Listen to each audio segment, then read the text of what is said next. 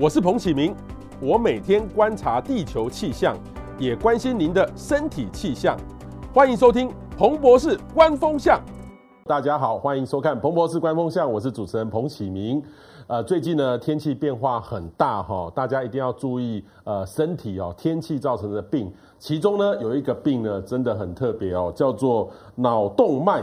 血管瘤哈，那各位呢对这个名字一定很陌生。什么是脑动脉的血管瘤哦？其实各位可以想一想，这个呃，在当男人恋爱时，那个邱泽呢，他得到就是这种病了哈，最后没有救起来哈，没有救起来，最后结局哈，我我们其实我有去看，基本上哈，这个戏院里面都哭成一片哈，所以这到底是什么病呢？其实最近呢，包含了胡瓜哈，也健检的时候都有发现脑部有水泡。好，然后麻辣天后这个丽晶呢，其实她也发现渐渐有脑中有血管瘤，还有很多人哦，包含了亲子作家陈安怡、苏建宏夫妇，也曾在渐渐的时候发现过这个濒临破裂的脑血管瘤哈，那他们都有提早发现，呃，提早的做治。积极的来做这个治疗，但是呢，也有一些这个像一零的前名模王庭佑，他就是因为这样，然后就昏迷过世了。所以这到底是什么样一个病呢？所以今天呢，我们要特别请问到这个的专家哈，来跟我们呃一起来分享，也请大家呢分享出去，让更多的朋友能够来了解这样的一个问题，提早准赶快准备哈，提早平常就早点准备，多一点知识。真正发生的时候就不会慌，所以我们今天呢特别邀请到这方面的一个权威哦，他是陈进昌医师，陈医师你好，主持人好，各位观众大家好。好，我们先来看一下陈医师的这个资历哈，陈医生是神经外科的医生哈，我对于外科医生都非常的尊敬哈，不过我是从一个部电影哈，一个戏剧就是派遣女医 Doctor X 开始看，医生你会看那部片吗？有有，我们也都看。来学习一下，来学习一下 哈。那、啊、你觉得那部片是真的还是假的？就是说它里面是真实的还是戏剧效果？我想部分是真实的啦。那当然为了戏剧，它会稍微夸张一点。但我想这个手术跟这个疾病本身是真实案例，真实案例改编的，对，真实案例。但是我刚才问说，医生，这这个然后真的有这么厉害的女医女医生吗？你们医界有出生过这么厉害，从头一直什么什么都会开的女医师吗？那 这个跟男女性别应该是没有关系的。那以前的医生真的是，呃，训练很扎实啊，就身体的每一个部分他都可以开。那不过现在越分越细，越越来越讲究这个这个专科性啊，所以我想现在已经很少有一个医生可以，我从这个头啊头骨一直开到脚底都什么都会的医生，大概是比较少。OK，好，我们节目访问到那么多，是说真的比较少。访问到这个外科医生，然后所以真的是非常荣幸能够请到陈医师来哈。那陈医生呢，现在是呃急重症的神经外科的主任哈，是在我们长庚医院。这个急重症是你都在急诊室吗？呃，我们是算是脑神经外科，脑神经外科。我们主要是我们这个科主要是急诊的 case，就是说比较急症的、重症的、中风的、脑出血的这些，他们会先到急诊。那急诊室的医生。会根据这个可能需要手术或需要外科来处理，他就会召回我们。那我们当然是二十四小时 on call 了。只要有需要，我们大概就是第一线冲去急诊。不过我们本身不会二十就是一直坐在急诊，因为大部分的急诊不一定是脑部的相关的一些手术。Okay. 我们外科医生，我们很少会直接看到您，对不对？就是身上碰到你的时候，可能就在开刀房里面，是这样我们也是有门诊啊，对，oh, okay, 也是有普通疾病啊。OK OK OK，好。然后我们来看一下，第一个我的问题是这样哈。脑血管瘤哈是什么？是血管上面长瘤吗？哈，因为这个瘤呢，其实大家都可以看得到，一般的其其实常常就会容易发生。到底为什么会长瘤？哪些人会长瘤？OK，那这个是中文的一些可能会误解了哈，因为对瘤其实就是赘生物哦，也就是说多的东西，所以我们中文就把所有多多出来的东西，通通给它叫做一个瘤。嗯，那实际上这个脑部的动脉血管瘤，英文叫做 aneurysm。那一般我们常说的那个脑瘤啊，瘤这种东西，它叫做 tumor 嘛，哈，所以它其实是完全不同的东西。那脑血管瘤是什么？哈，它就是脑血管壁上面多出来的一个包包，小像水泡一样的东西。那我可以给大家看一下哈，就是说，呃，一般的血管应该是像管子一样，好，好，不管它虽然会转弯啊，会分叉，不过不知道什么时候开始，哈，这个血管壁就变薄了。那因为它是一个血管嘛，里面是有血液动脉在冲，所以当冲冲击冲击，它就像一个泡泡或者像一个这个气球一样，哦，它就慢慢鼓起来，慢慢鼓起来。那实际上它它的血管壁跟正常血管是连在一起的哦，它并没有什么增生的东西，所以它是越来越薄的，大概是这样。嗯、那这样当然有可能它越来越大越来越薄，就导致它破裂。嗯哼哼哼，所以它那为什么会突然长一个这样泡泡？为什么会这样长？这个泡泡就是瘤吗？对，这个泡泡就是所谓的血管瘤，血管动脉瘤，动脉血管瘤。对对对，动脉瘤。哇，这个这个这个很特别。那哪些人会长？呃，这个会长的原因哦，这个当然是很多。那最常见的当然有心血管疾病，心血管疾病，那血管壁就会不稳定嘛。好，那再加上高血压，那血管就可能被冲冲越冲越大。那另外当然外伤引起这个血管受损，感染啊，脑部的感染造成这个。这个血管壁受损，好，原则上都是要先有一个血管壁的受损，然后动脉瘤才慢慢长起来。嗯，那少数有一些先天性的或遗传性的这些血管的病变，导导致血管瘤的增生。嗯嗯嗯。好，那当然呢，恋爱时那个邱泽哦，就是在里面演那个那个呃老大黑社会老大哈，你看他其实呃蛮符合你说的，可能他抽烟又喝酒又喜欢被人家。头打来打去哈，这个有可能会，这种因子就会比较多吗？嗯，有可能，有可能。好，那抽烟的，刚刚忘了讲，抽烟也是一个重要的因素。对，哦，OK，OK。所以，可是也有些人就看起来很正常啊，怎么会突然就会长瘤？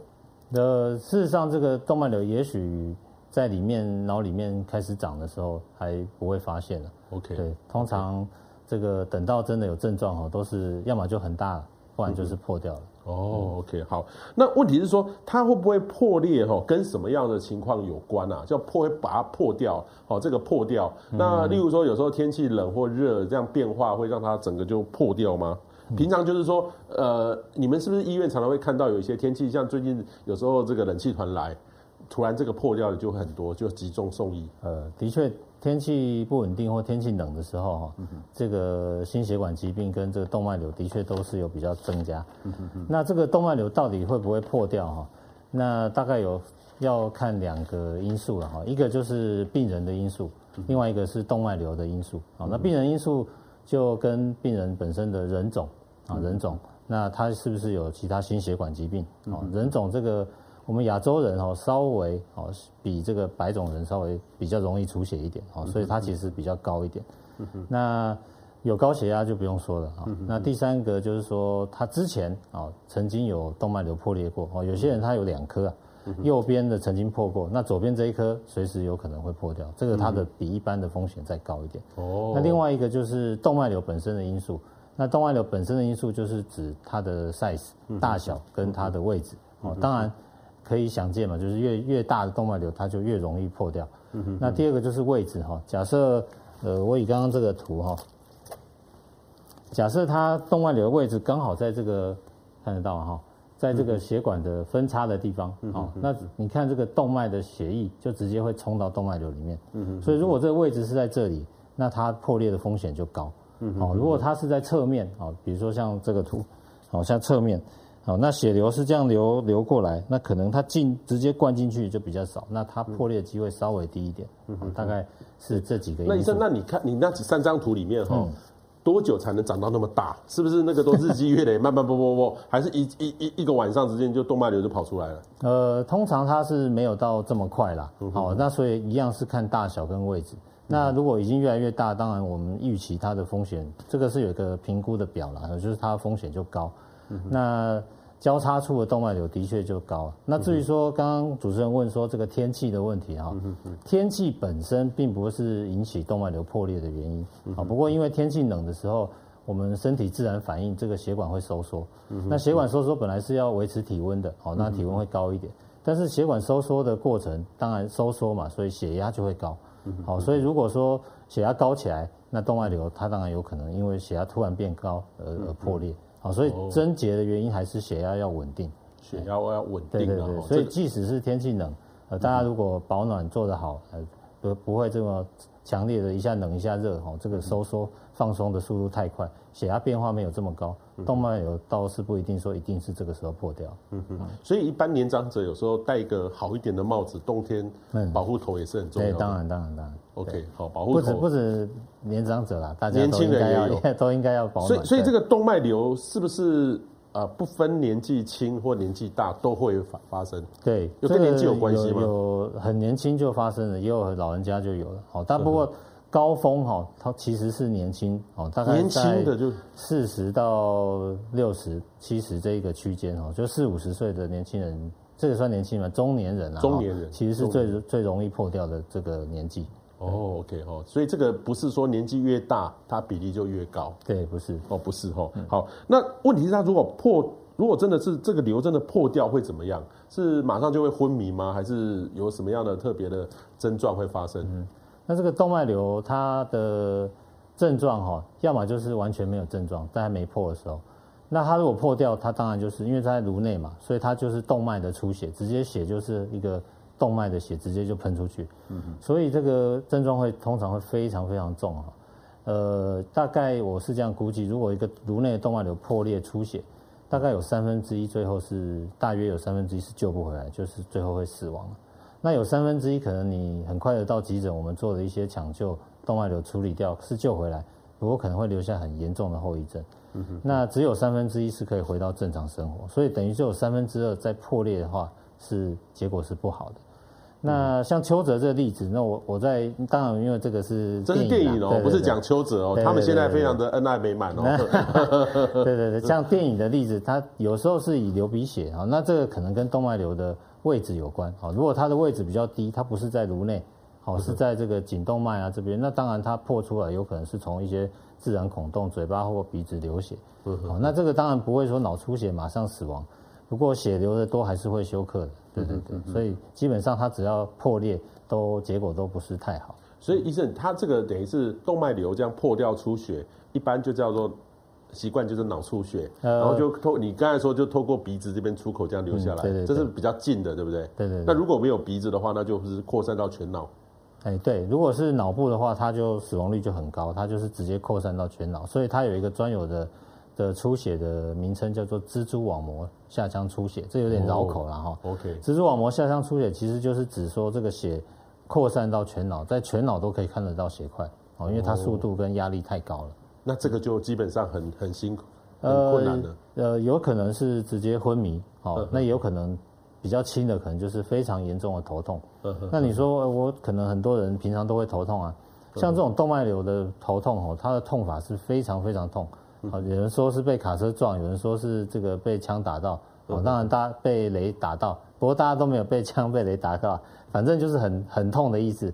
那他从最痛哦，从一开始痛到最痛啊，有些人偏头痛可能是慢慢痛起来，他从这个一开始发生到最痛几乎是瞬间，哦，就一下子就爆炸，就很痛很痛。那有时候会痛到昏迷又醒过来嗯嗯嗯嗯嗯，然后还伴随一些这个脖子非常。颈啊，背痛啊，就整个一起的。嗯哼哼哼。所以，我们要是遇到有人平常年轻的时候，常常莫名其妙的头痛，就可能会跟这个血管瘤有关系吗？呃，一般的偏头痛常常就是固定的位置，或季节性的，或者你遇到一些呃闻到一些或特殊的情况下，它会有一些触发它疼痛。嗯哼。那如果说你的疼痛这一次呃比跟以往不一样哦，位置不变了，痛法变了，频率变了。哎，那就要小心，那就要小心。嗯、那如果是其实跟一般一样，哦，那可能还是普通的偏头痛。不过这个最好，如果你担心，还是请专业的医生判断一下。所以我我如果要是身边亲友有偏头痛，莫名其妙哦，好痛好痛好痛。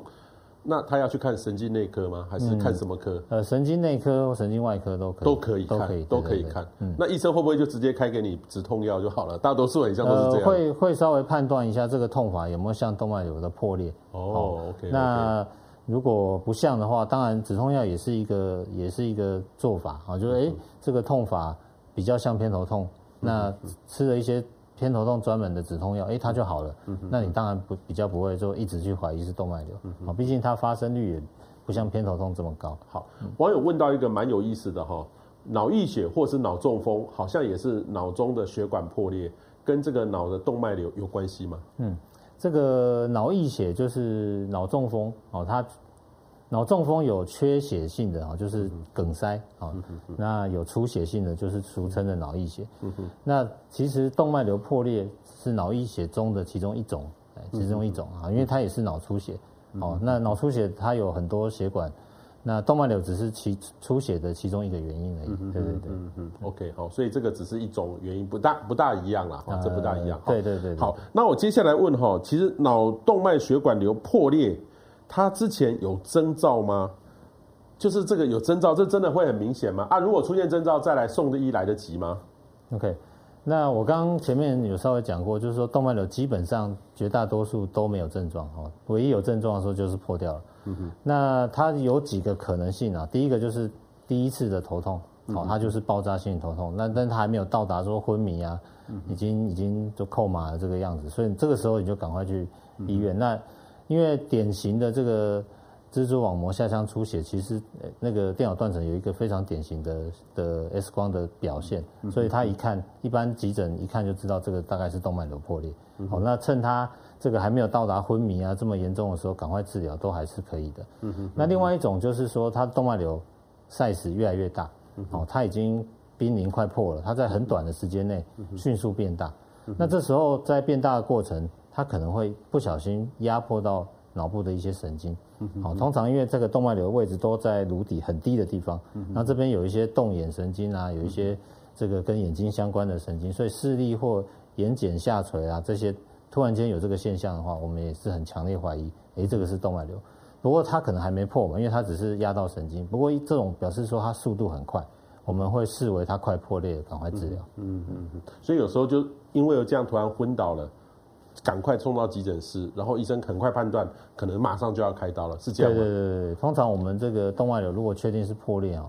我们都是尽早治疗。嗯一般我们是，当然有一些动脉瘤是比较复杂，所以他可能没有办法说第一时间就处理。不过我们都是希望他能够在七十二小时内去处理这个动脉瘤。嗯嗯嗯，OK 好，所以真的发生的话，就很快很快要处理哈。那哪些人是脑动脉血管瘤的高危险群哈？这个高危险群，呃，大家就要平常就要去注意的哈。你刚才我记得说，你刚才讲说抽烟，嗯，就是生活上不良习惯。哦，可是我也听看过很多人是很健康的，啊，也会得。这到底有没有一些科学上的数字告诉我们说哪些人就要特别注意？还是说你只要三高？但是这个很很很笼统啦，有没有说也？因为平常我们没有事不会跑去照一个 MRI 嘛，哈哦，所以到底怎么高危险群是谁？呃，这个讲坦白一点了哈，大部分这个没症状的哈都是健康检查发现的哦。健康检查发现，都是健康检查发现的，或者是我刚刚讲的有一些前兆的那些头痛，或者是说这个眼睑下垂、一些神经的症状才会发现。那高危险群应该说哪些是破裂的高危险群呢？假设你有这个动脉瘤，哦，你可能什么什么都没事，那哪些是你是高危险群就容易破裂？哦，这个才是重点嘛。哦，那容易破裂的话，就是说。你的血压控制是不好的，哦，比如说你是高高低低的，像这种最怕突然间血压高起来，那就容易破掉。假设说你这个动脉瘤很小，那位置也还 OK，然后你的其实控制的很好，其实我们有看过追踪十年它也没变大的，也是有。那高危险群大概就是这些心血管疾病的，哦，然后抽烟的，那这些对血管是有伤害的，然后血压控制不好的，好，那家族史里面哈。这个有人说了哈，这个一等亲内，一等亲内，哦，如果说什么隔壁邻居那当然不算了哈，一等亲内如果是有这个动脉瘤破裂，哦，脑溢血不算哦，如果说是真实就是确定是动脉瘤破裂。那你的这个直系的亲属是可以考虑检查，哎，可能会在比较年轻的时候就有动脉瘤，不过这个不是那么多了，因为真的有家族史的动脉瘤，实际上也没有这么多。嗯嗯嗯嗯嗯 OK，好，那如何早期发现这个动脉瘤，这个脑血管动脉瘤？这个是呃，看来这个是只有去做那个 MRI 吗？嗯。还是说照照 X 光就可以了？一般的 X 光是照不出来，照不出来。好，那一般如果动脉瘤不是很大的话，你就算做电脑断层也不一定看得到。哦，好，那当然，如果动动脉瘤很大，已经大了几公分，那动脉当然大家都看得出来。嗯，好，那核磁共振会做这个血管的，顺便做这个血血管的的的的造影，然后，那它可以看得到大概二到三 mm。Mm 不是公分，二到三 mm 以上的动脉瘤，它大部分都照得出来。嗯哼，好，那电脑断层，普通的电脑断层它也照不出来，所以电脑断层如果要做，要打一个显影剂，哦，那专门去组重组这个血管的部分，那它也是看得到。一般二到三 mm 以上大概都看得到。那标准的处理方法是所谓的这个经动脉导管的血管摄影，经动脉血管摄影，那这个很像一个导管的检查。那这当然比较侵入性了。通常我们是电脑断层或核磁共振看到，哎，怀疑是动脉瘤，我们就会帮病人排一个这种导管的检查。那这种导管检查大概就百分之百确定它是不是动脉瘤。嗯嗯嗯嗯。所以现在要如果早期发现，就只能健检的时候你多选一项，但是这个要花比较多的钱。呃，要针对头去去照这个东西，但是这个比例高吗？就是说一般人很少会主动去做这个东西。有人健检就发现了，就有这样的情况，通常都是这样吗？还是说到最后身体有异状，真的出了事情，送到急诊，送到医院？嗯。呃，过去我们的确在我们的我比较年轻的时候，或者老师那一辈，的确我们处理的几乎都是破掉的动脉瘤，都是破掉，不会有人说还没有破掉就来比较少，比较少。对，但是现在健康检查也做的比较多啊，坦白讲。那如果也大家的卫教也比较好，如果你真的是有三高，那这个又常常头痛的，其实就有些医生就他就会帮帮病人去安排这些健康检查，那就就会看到了。嗯嗯，所以现在反而是。呃，很多人是健检发现有一个动脉瘤，对对对，然后他会主动想要就开刀把它弄掉吗？呃，这个就要看医生的判断，诶，要看这个风险性高不高，还有这个动脉瘤哈，因为动脉瘤它脑部的血管实在太多了，对，所以要看它的位置。那其实坦白说，有一些是开颅手术哦，传统的开颅手术是比较适合，啊，有些是用我们导管的，现在。这个微创的手术就可以处理。嗯哼，那风险性就要看说你这个动脉瘤破裂的几率跟我做这个治疗它的风险比起来，诶，如果安全性还算 OK，那当然先治疗预防性的把它治疗，治疗是比较好的。那因为你要知道它一旦破掉，它的结果有三分之二是相当不好。嗯嗯，所以该开手术还是来观察，这个要看医生的判断，整体的判断。看风险性而定，不是说有一个动脉瘤，哇，我就风险很高，就要看它的动脉瘤在什么位置，然后它多大，是要综合的评估，不是说马上就要积极处理。对，呵呵。但是问题是说，等于是说这个。呃，现在比较好，等于是自己要去自费去做检，这个还是如果要自己去做检查，还是要自费去做这个，因为那个有一定的费用，不是说随随便便这个花个几千块就可以，蛮贵的啦哈。所以如果要靠检查发现动脉瘤的话，多久就要做一次？要几年做一次？呃，如果你应该应该这样讲啊哈，如果医生的判断你这个症状或者你的一些。可能跟动脉瘤有关，那他排的检查就不一定是自费啊。OK，好，如果你什么症状、什么危险因子都没有，那当然你是自己心里担心，那当然你可以考虑自费做一个检查，自己也安心了。那如果真的都没有，其实没有就没有嘛。好，那你说这个到底本来什么都好的、完全正常的，要多久会变成动脉瘤？如果你在这个三四十岁、四五十岁做了一个检查。我想二十年内你要突然间跑出一个动脉瘤的机会应该是不高了，除非你有呃后来新的高血压、糖尿病或者你外伤啊去撞击啊或者什么才会产生，不然你好好的理论上是不会突然哦过一年就突然跑出一颗动脉瘤，一年前是没有的。嗯嗯嗯。那另外一个问题就是说，哎，如果我这次检查有的话，那我没有马打算马上治疗，那我应该多久做一次？好，那这个我大概都会跟病人这样讲，这个这个就。算命的嘛，我不是算命，我没有办法知道大概多少。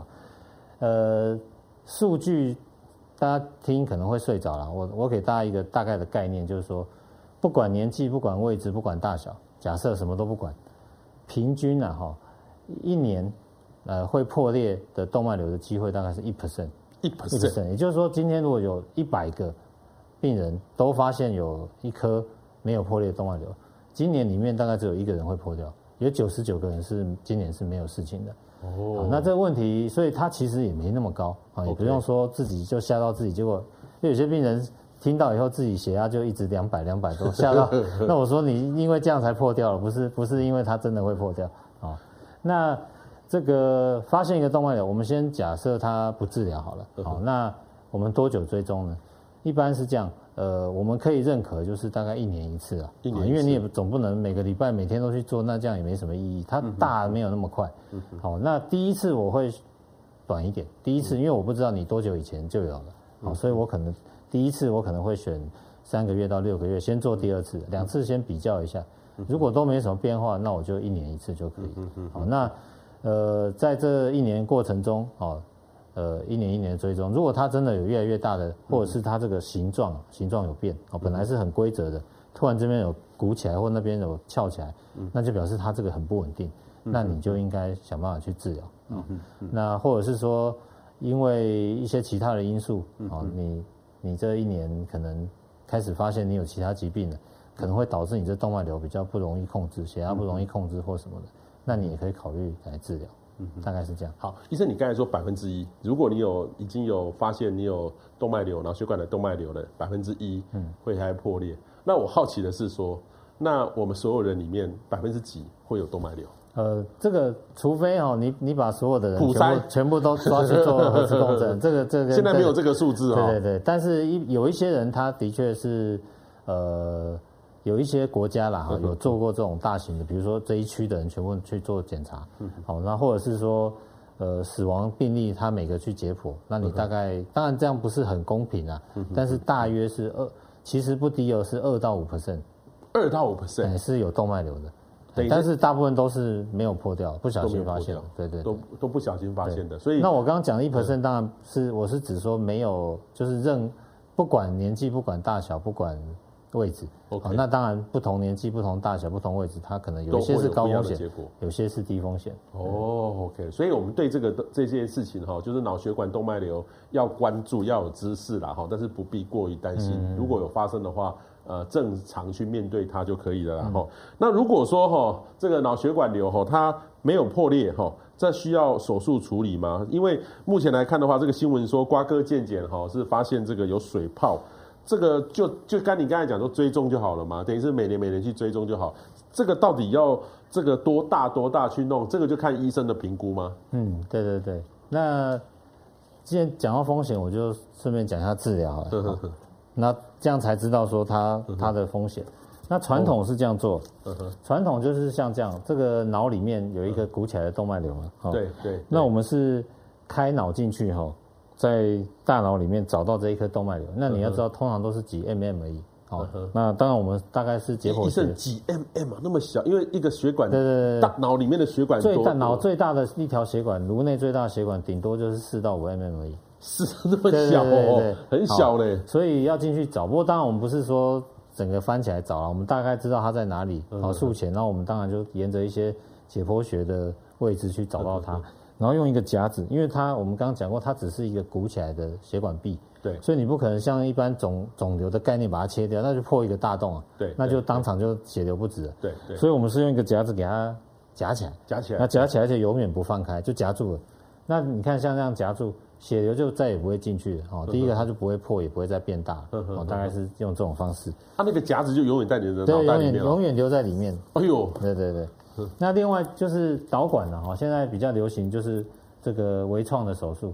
那导管呢，大概有几个方式，其实就基本上就是用一个很细很细的细微的导管，你要最大的四啊三 mm，所以导管都是一 mm 非常小，进去把它好填塞，把它塞满。那这样一样血液就。这个不会再冲进去，它就不会再大，不会破掉。好，那有时候这个开口比较大，我们会放一些支架来来重建这条血管，让血不要再流进去。好，那这个是比较新的，我们叫做密网眼的支架哈，就是说类似就是那个分流了哈，血血液大部分都流这里，那流进来的血流，因为它很密嘛，所以血流不进来。那流不进来的话，它这个就好像那个湖川呃河泊河河流啊。湖泊河流如果进去的少，那个湖泊就慢慢干枯干枯，它就缩小了。哦，以这种方式，那动脉瘤会完全消失。那当然每一个方法都有它的优点跟缺点。好，所以目前这个导管的手术跟开颅的传统的这种开颅手术也都还同时存在。同时存在，都有在做，都有在做。对。可是如果这样直接这样开脑的话，会不会？因为我听过一些医生跟我说，他在开的时候。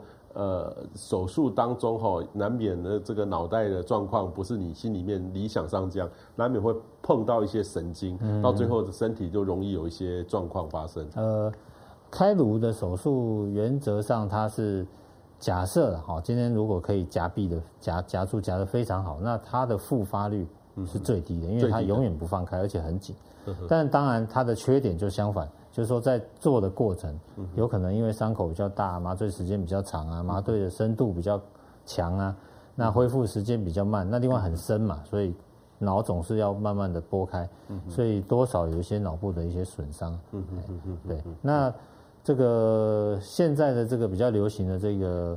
介入的手术都导管的手术，当然就相反，因为他从头到尾都没有碰到脑，哦，他在血管内治疗，哦，我们叫血管内治疗。嗯哼。那它的优点就是这样，几乎呃做完，哎，两天三天就回家了，就可以回家了。对，就开脑就要很久时间，可能要要一两周的恢复期。哦。那但是它的缺点就是它的复发率，哦，因为你总不可能把它硬塞塞得很满，到时候塞到一半破掉，所以它是填好就好了。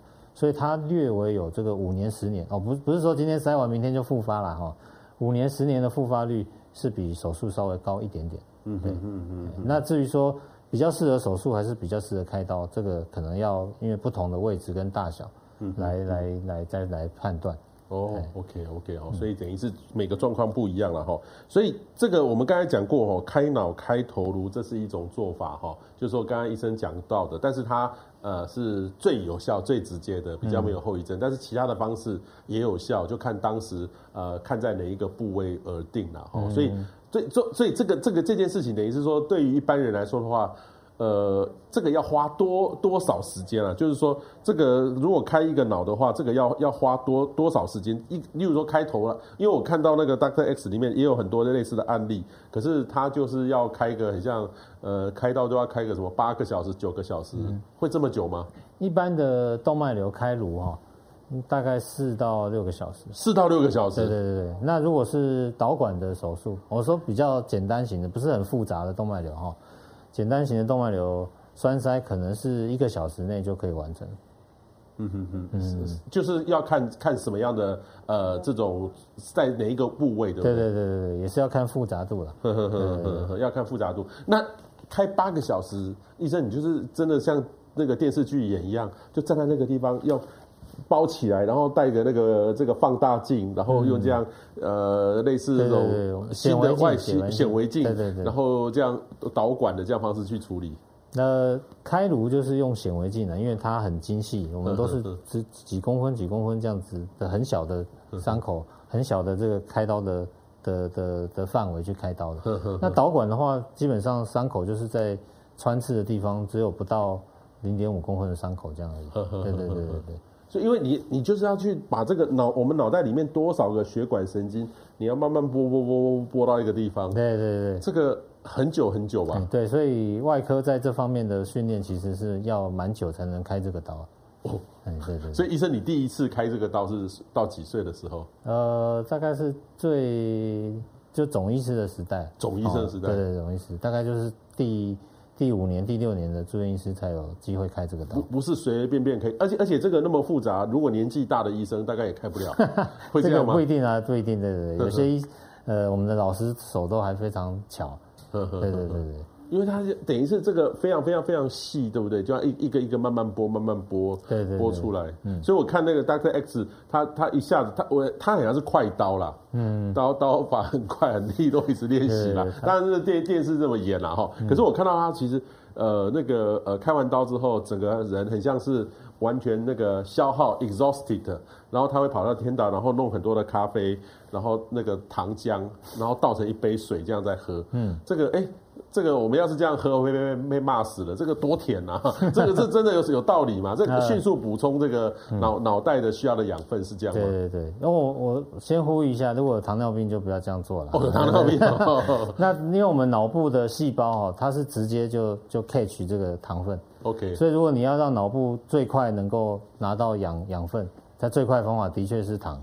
OK，的确是糖，对对对，所以那个 Doctor X 里面，它是有道理，它是有道理，它是真的有道理的，对对对对，是真的。你们医生会这样做？呃，可能不是每个医生都这样做的，对对对，但有些医生是会喝比较甜的东西，哦，喝比较甜的东西，恢复脑部的，嗯，比较迅速这样。对，可是我们平常很伤脑筋的时候，可能不需要这样，因为我们吃的甜都已经太多了哈。好，那有没有什么积极的方式哈，可以避免预防脑动脉血管瘤？这更积极的方式，我生活。过得很单纯，或是食物吃的很简单就可以预防吗？这个会吃肉吃太多吗？或太油吗？都会造成这样的状况吗？嗯，这个坦白讲哈，可能没有什么太好的方式来预防了。哦，那你顶多就是前面讲的控制三高跟糖尿病跟这高血压，但你也知道这个糖尿病高血压有时候它是就是先天性的哈，遗传性的，你也不一定。但是你如果知道了，你就要好好的预防它。这个脑的动脉瘤也不是只有脑部会长哦，只要是有动脉的地方都会长动脉瘤，所以你全身性的这个动脉能够好好的控制你的血压，这个动脉瘤就比较不会变大，也比较不会产生这个动脉瘤。所以医生，你还是回到根源，就是建议大家要常常量血压。嗯，当然当然。可是量血压不是都是一定年纪到了五四五十岁之后，身体到一个状况，呃，三高就跟着来，就开始才注意这个问题。可是很多年轻的朋友也是会得脑血管瘤啊。动脉瘤啊，嗯，但这个就是说有一些是原因，它是呃先天性的哦，不不不明原因的，它本来就有一颗动脉瘤。哦，那这个你当然没有办法再去预防它，因为它已经跑出来，那也没有任何药物，就是说吃了它动脉瘤就消了，所以既然已经有了，那你接下来该做的事情，我想才是重点。啊，没有就没有嘛，大概是这样。哦，那动脉瘤它之所以可怕，就是因为它几乎是无法预防，那。有的时候你又如果没有检查，几乎你又不知道。那等到他知道的时候，就是破掉了。哦，就好像不定时炸弹这样。所以它之所以这么难，就是原因是在这里。哇，真真的是，所以医生，你像你神经外科最大宗的就是这种这个动脉瘤嘛。大宗是，就是你平常的开刀的最多就是这个哦，因为我我是做脑血管，当然我我你是专你是专门就是我是专门做脑血管，但是神经外科有很多种，对啊对啊，很多很多门，对啊，还有脑部脑瘤啦、脊椎啊、脊椎神经啊，这些都是神经外科的范围啊。所以我们今天问到的是真是对的哈，就是一个专门啊脑动脉血管瘤的专家哦，就是现在分得很细了哈，就是说呃这个所谓的这个呃脑瘤是一种哈，这个血管都这个血管瘤又是一。一种每一个每一个都都是不大一样的哈。那另外一个最后一个这个脑血管瘤可以运动吗？这个运动常常跳来跳去跳来跳去，会不会让它破容更容易破掉？这这个问题真的很好啊！这个门诊常常有人问呢，好，就是说你啊，我现在如果选择不治疗，好，我观察我追踪，哎，那我这个随时这个血压一变化就会破，那我是不是就都不要动了？好，不要爬山，不要运动，什么都不要做。那我都会跟病人说，那那你这人生这样子。就太不快乐了，还不如就治疗它算了哈。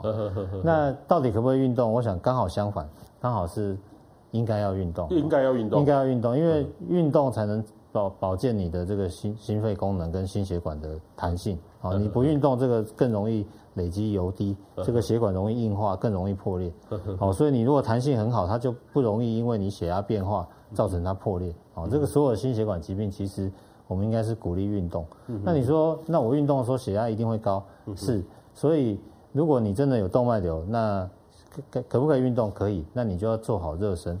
好，你不要一下子就突然很激烈，那一下子血压就比较高。你就慢慢循序渐进，血压维持一个平稳。那长期以后，这个血管的动脉的这个弹性很好，它其实比较不容易破掉。所以相反是应该要运动，只是你运动的方式可能不是说那种突然就很激烈，你要好好做好热身。那做完运动以后，呃，激烈的运动完以后，也要慢慢的有一些缓和的一些一些运动，慢慢的降下来。嗯嗯，这样子是比较好的运动方式。但是有些剧烈的运动，例如说，像我举例下去做那个云霄飞车，嗯，是不是很多也有人这个云霄飞车做那个太剧烈了，会造成你的这个，呃，要是本身有血管瘤的这个状况，就会容易发生。呃，假设你有血管瘤哈，那呃，我会建议我的病人是不要去做这些太激烈的。对，因为他没有办法控制，他就是突然的。好，然后比如说泡温泉，就不要以为你还是十几岁，可以一下冲到热水池，一下冲到冷水池。啊，我建议你就是慢慢的下去。那泡温泉是没有问题，但是你不要一下热一下冷那种方式，不要这么的剧烈。好，那原则上泡温泉也是没有问题的。嗯，哎，医生，我以前那个长辈哈，就是有时候去泡温泉都会都会讲说，这个我们哈就是有时候冷热。这样剧烈一点，我们让我们的血管哈收缩收缩会更健康，这是对的吗？呃，这个在你如果没有脑任何的心血管疾病的时候，啊，哎，那你可以这样做。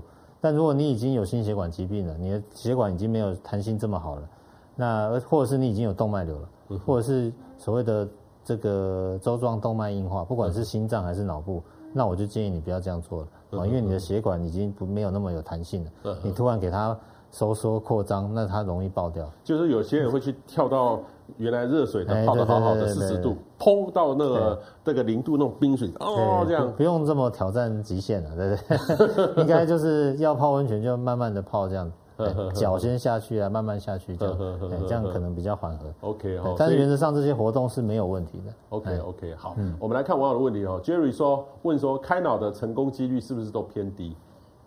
哦，不会啊，对对，反正是最高的是不是？呃，开脑的，我是刚刚是说复发的机会最低的。好，那它当然并发症跟这个做导管比起来是比较高的，就是说它术中的还有术后的一些。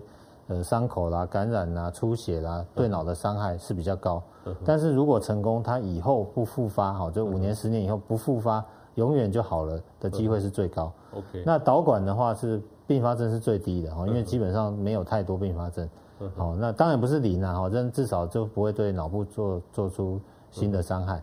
好，但是它可能必须要长期追踪来确定说它没有复发。当然，大部分也都不复发。如果你一开始就做就。塞得非常完美啊，支架来来重建啊，大部分也都不会复发。嗯嗯。那手术的成功率其实应该是蛮高的，蛮高的。因为那个敢做这个手术的医生，大部分都是蛮有经验的啦。嗯。好，不管不不然，他如果都是做脊椎的手术，他大概就不开不会去开这个脑脑脑动脉瘤的手术。像像全台湾平均一年有多少个脑血管瘤开刀的案例？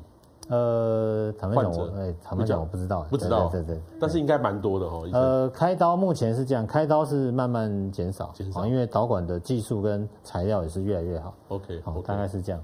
OK，好，安家问哈，常常头痛是不是脑有问题？能够先自行判断吗？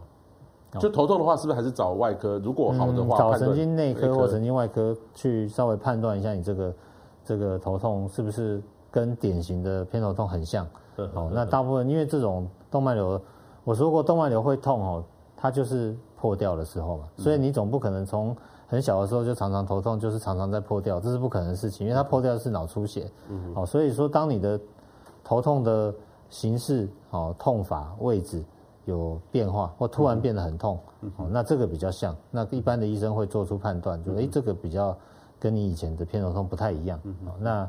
可能才才会去安排检查。好，对，这个 Larry 问到哈，这个医生说有没有什么方式可以保持血管壁的健康哈？嗯、因为是你刚才讲了半天，其实我还是没有办法很很说哪一种东西是你只能说它的风险比较高，嗯、但是只能说一个风险的观念。可是我们总是维持健康总是可以吧？那那到底怎么办？有没有什么好好的方式维持血管壁的健康？那血管壁的健康其实就是。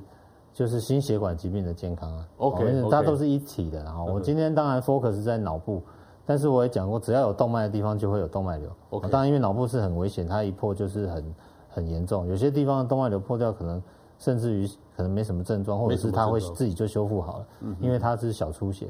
那脑部因为太太明显太严重了，哦，那所以你要维持动脉瘤或者是维持血管壁健康，基本上就是维持全身的。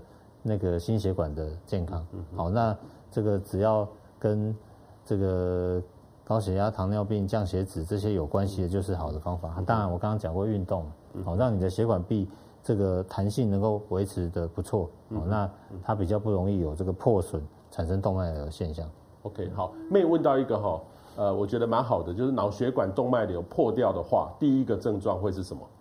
哦，就头痛啊，头痛，嗯，而且是就是刚应该有提过，就是一个爆炸性的头痛，爆炸性的头痛，就是说他的痛不是像你这种哦偏头痛，那痛一下痛一下，吃个止痛药可能就好了，或者是这个睡一觉就好了之类的。哦，他是从有到无，就是瞬间就是非常非常的痛，哦，那伴随着恶心呕吐，那个脖子僵硬，甚至有时候会痛到背，哦，那你可以说你这辈子没有这么痛过这样。呵呵呵呵，这辈子没有这么的痛。当然，如果已经昏迷就不用讲了哈。哦，OK OK，好。那个咪咪说哈，有没有建议可以做哪些运动会比较好？因为我们常常运动都是身体的运动，比较没有说我是头头部血管的运动，对不对？按按摩头部有用吗？呃，没有用，没有用哦。其实运动就是什么运动都可以的，我坦白讲，就是呃，重点应该不是运动的项目啊，重点是运动的方式啊。啊，所以你喜欢的运动你还是可以去做，跑步啦、打球啊，都都没有问题，爬山啊，好，那只是说不要突然间就很激烈啊，那都是需要一些热身，慢慢的增加，然后再慢慢的激烈，然后结束以后应该是需要一些暖身，那就回回复的一些运动，好，不要马上又。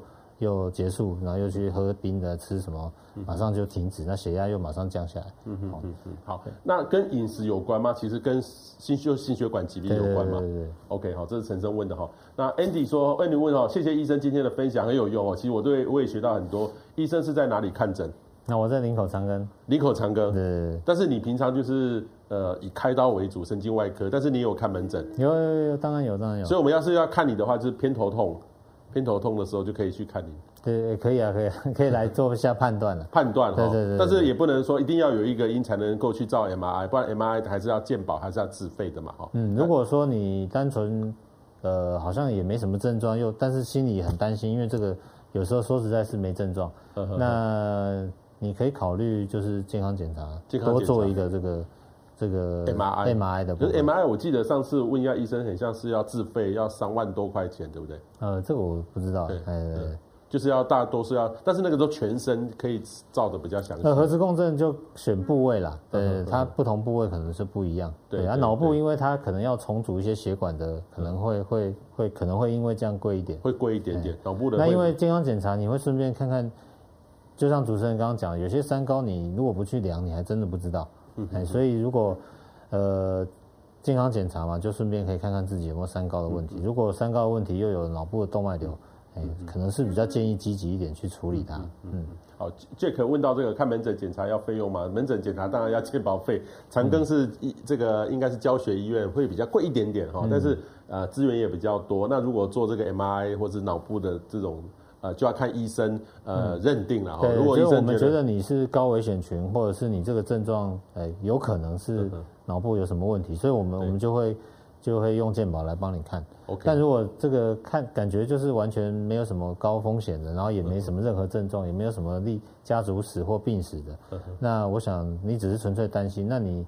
为了让你自己心安，也让病人心安，也让你家里人心安，因为这种大部分是中青年呐，哈，那中青年是家里经济支柱啊，所以你一旦中风哦，不一定是动脉瘤，你只要是任何的中风，其实对家里家庭的因素是非常压力很大，压力很大。这个就这个症状就是突然会倒下去，对对对，就是不起了。所以所以理论上你这个。如果经济许可的话，真的是这样，你是可以考虑就是做个检查看看。OK，好，所以这个这个等于是说，呃，有一个保障哈。医生最后有没有什么要跟大家补充的？就前面讲的，还是平常注意自己的身体状况了哈。那该生活该运动的，我想是没有问题，主要是运动的方式。嗯哼。好，那如果真的发现动脉瘤。呃，也不要太过于紧张，而因此就啊，什么事都不敢做了，然后每天心理压力很大，血压反而变得比平常还高啊。那应该是去跟你的医生啊，我的建议就是神经内科、神经外科，或者有一部分的所谓的这个神经放射科啊，他有门诊的啊，他专门在做动脉瘤的也是有，可以跟他讨论这个手术的风险。好，那跟跟这个手术的方式啊，有很多种，那可能会。客制化对你是最有利的方式，这样。嗯嗯嗯。我我刚刚问到说，动脉瘤破掉跟中风一样吗？不一样吧？哈。呃，中风是个大名词啊。大名词。中风就是 stroke，呃，基本上脑部的血管的所有病变哦，你基本上都可以说它叫做中风。好，那中风有分缺血的、缺氧的中风，还有出血的中风。好，那绝大多数听到的中风不会动，那个大部分都是缺血的，哦，就是一个梗塞啦，血管狭窄啦。那出血的，哦，就是就是脑出血、脑溢血。那动脉瘤只是脑出血性脑中风的其中一种。那出血性脑中风只是中风的其中一种。类似，就是说它是个中风是一个大的范围，那动脉瘤只是中风的其中一个。一个项目而已，嗯嗯嗯，所以有时候就是很多人简单就是啊，就是中风了，但是实际上是它也算是也算中风的一种，对对，但它的治疗比较特殊，这样。OK 啊，是请大家多留意了哈。所以今天这个问题呢，其实我相信未来还是会有很多呃这种新闻会出来，所以请大家呢呃好好的分享，让你的朋友知道哈，遇到这个东西也不要慌张。呃，其实这个东西还是有一些方法哦，都可是可以救的哦。医生在这个地方，各位有任何的问题都可以呃把今天分享出去，让更多朋友可以知道哦。有问题的话，或者很担心的话，可以去找我们陈医师哈。谢谢陈医师，谢谢谢谢谢谢谢谢大家。大家好，我是彭启明，在这里要跟大家宣布一个消息，就是彭博士官方向的 Podcast 正式上线了。跟传统广播不同的是，Podcast 是一个随选播放的平台，你可以想听就听，想停就停。你可以想象成是一个声音版的 YouTube，你不需要到特定的平台，可以用手机 APP 订阅下载 iPhone 内建的 Apple Podcast，或是 Android 也有 Google Podcast。也可以在 SoundOn、Spotify 收听重博士官风向。